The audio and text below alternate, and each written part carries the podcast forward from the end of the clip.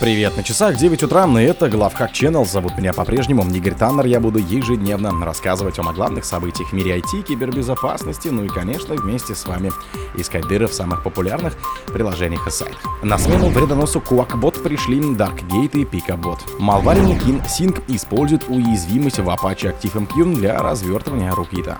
Телеграм оштрафовали на 4 миллиона рублей. Подрядчики канадского правительства взломаны внутикли данные госслужащих, начиная с 99 года. Криптовалютные кошельки 11-15 годов уязвимы перед проблемой раншторм. Хакеры научились взламывать сканеры отпечатков пальцев ноутбуков на винде. Спонсор подкаста Глаз Бога. Глаз Бога это самый подробный и удобный бот пробива людей, их соцсетей и автомобилей в Телеграме. На смену вредносу Кувакбот пришли Darkgate и Picabot фишинговой компании, продвигающей малварь Dargate, недавно добавилась вредоносная программа Picabot. Теперь исследователи считают, что на текущий момент это самая сложная фишинговая компания, появившаяся с момента ликвидации Квакбота.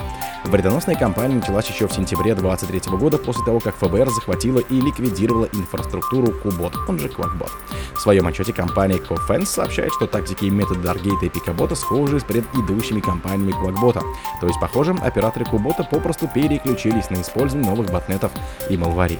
Исследователи пишут, что Квакбот был одним из самых масштабных ботнетов, распространение которого было связано с электронной почтой, а Darkgate и Picabot представляют собой модульные загрузчики малваря, обладающие теми же функциями, что и Квакбот.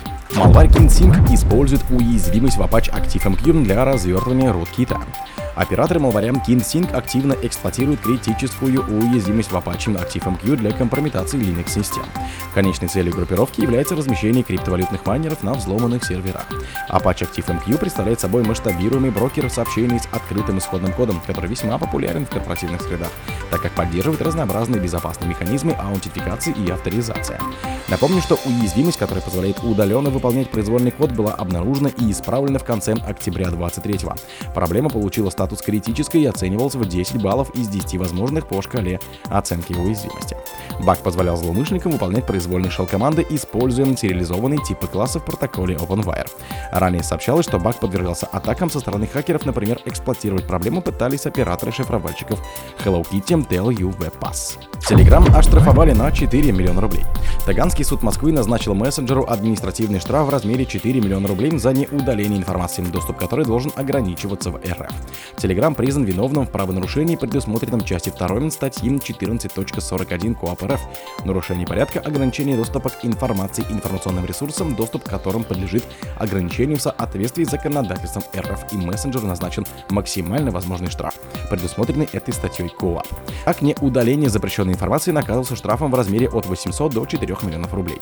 Как сообщает ТАСС, из протокола суда следует, что компании не были приняты меры по удалению недостоверной информации об армии РФ, а также информации, направленной на дестабилизацию в стране и оправдание экстремистской деятельности, а также сведений о незаконной продаже и обналичиванию пушкинских карт. Подрядчики канадского правительства взломаны на утекли данные госслужащих, начиная с 1999 года. Канадское правительство сообщило, что сразу два его подрядчика подверглись хакерской атаке и в результате была раскрыта конфиденциальная информация, принадлежащая неопределенному количеству государственных служащих. Взломы произошли еще в прошлом месяце и затронули компании, предоставляющие услуги переезда для канадских чиновников. Во взломанных системах BGRS и серва хранились информация обо всех лицах, которые пользовались услугам по переезду, начиная с 1999 года. Данные принадлежали широкому кругу лиц, в том числе сотрудникам Королевской канадской конной полиции, военнослужащим и работникам правительства. Пока анализ этого огромного объема скомпрометированных данных еще продолжается, и детали, касающиеся пострадавших, например, конкретное количество жертв, пока не ясны.